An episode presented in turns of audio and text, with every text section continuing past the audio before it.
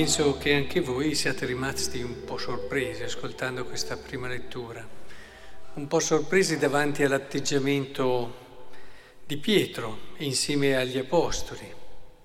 Cioè, viene da dire, ma, ma sono la stessa persona? Cioè,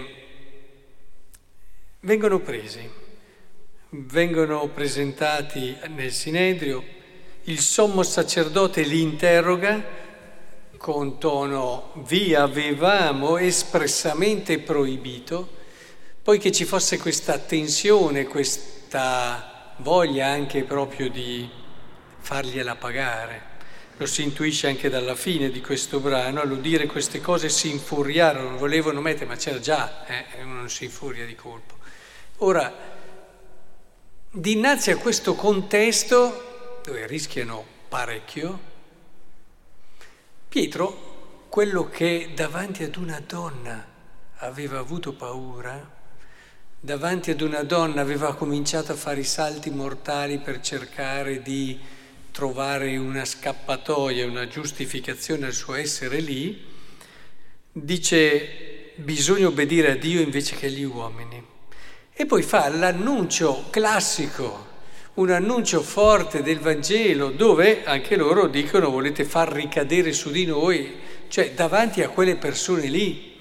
E dice il Dio dei nostri padri ha risuscitato Gesù che voi avete ucciso appendendolo a una croce. Voi li avete ucciso, eh? glielo dice in faccia.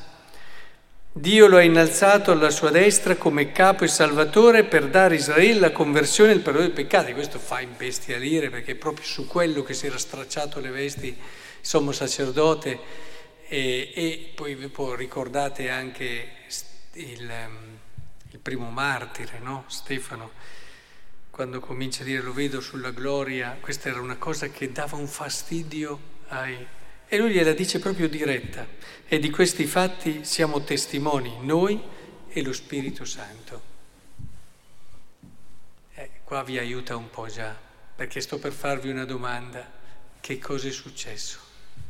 Come si fa da una persona che ha timore, paura anche di una donna,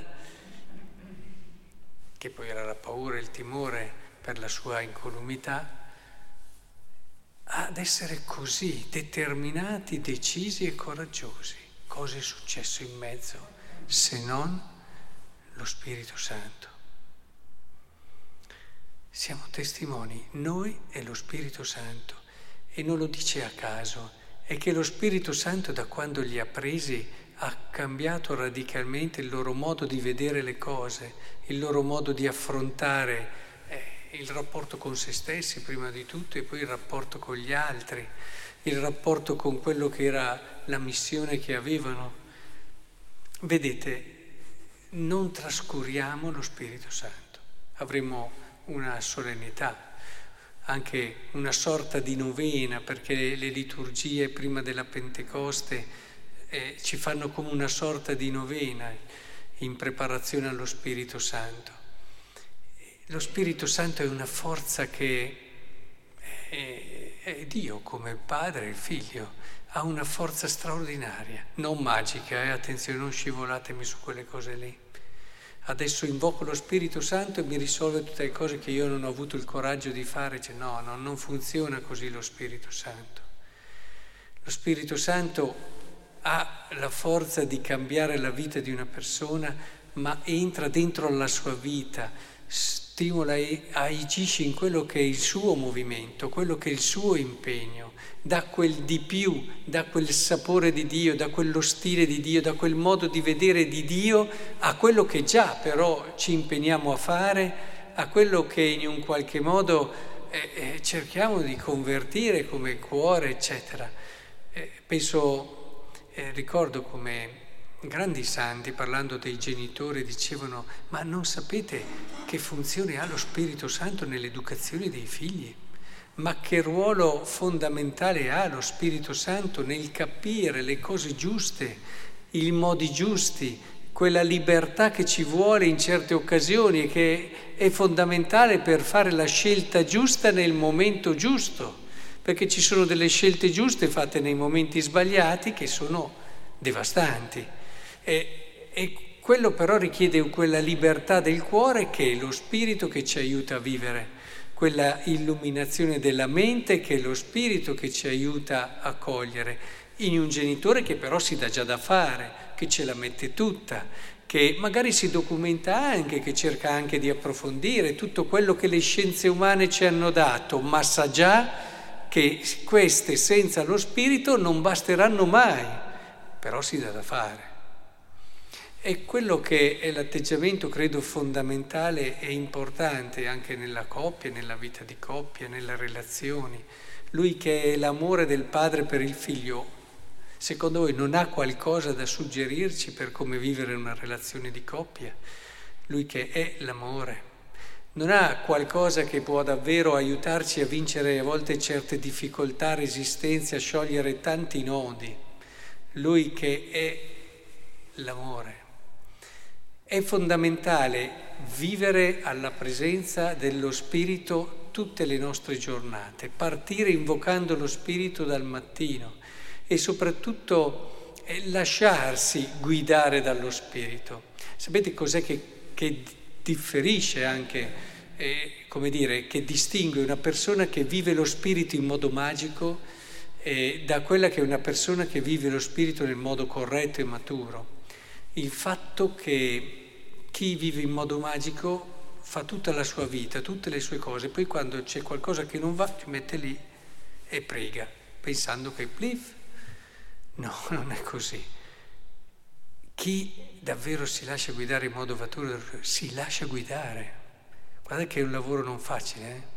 Lasciarsi guidare dallo Spirito indica e pre, dire, presuppone una libertà di cuore, un lavoro su se stesso continuo. Allora sì che lo Spirito prende le redini della nostra vita.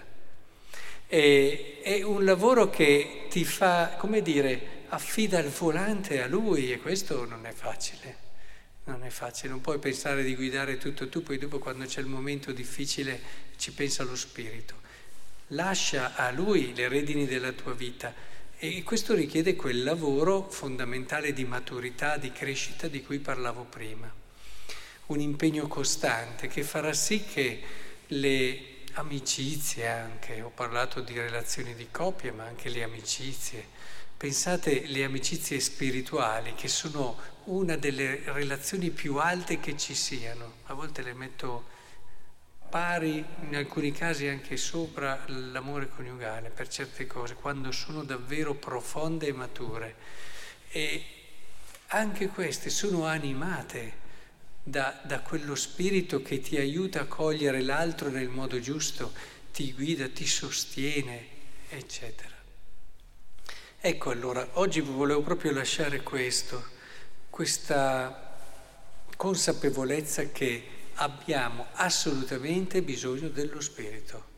Non per metterci a sedere e dire Spirito fai tu, ma perché per lavorare ancora di più, sapendo però che quello che facciamo ha necessità di Lui, ha necessità di Lui.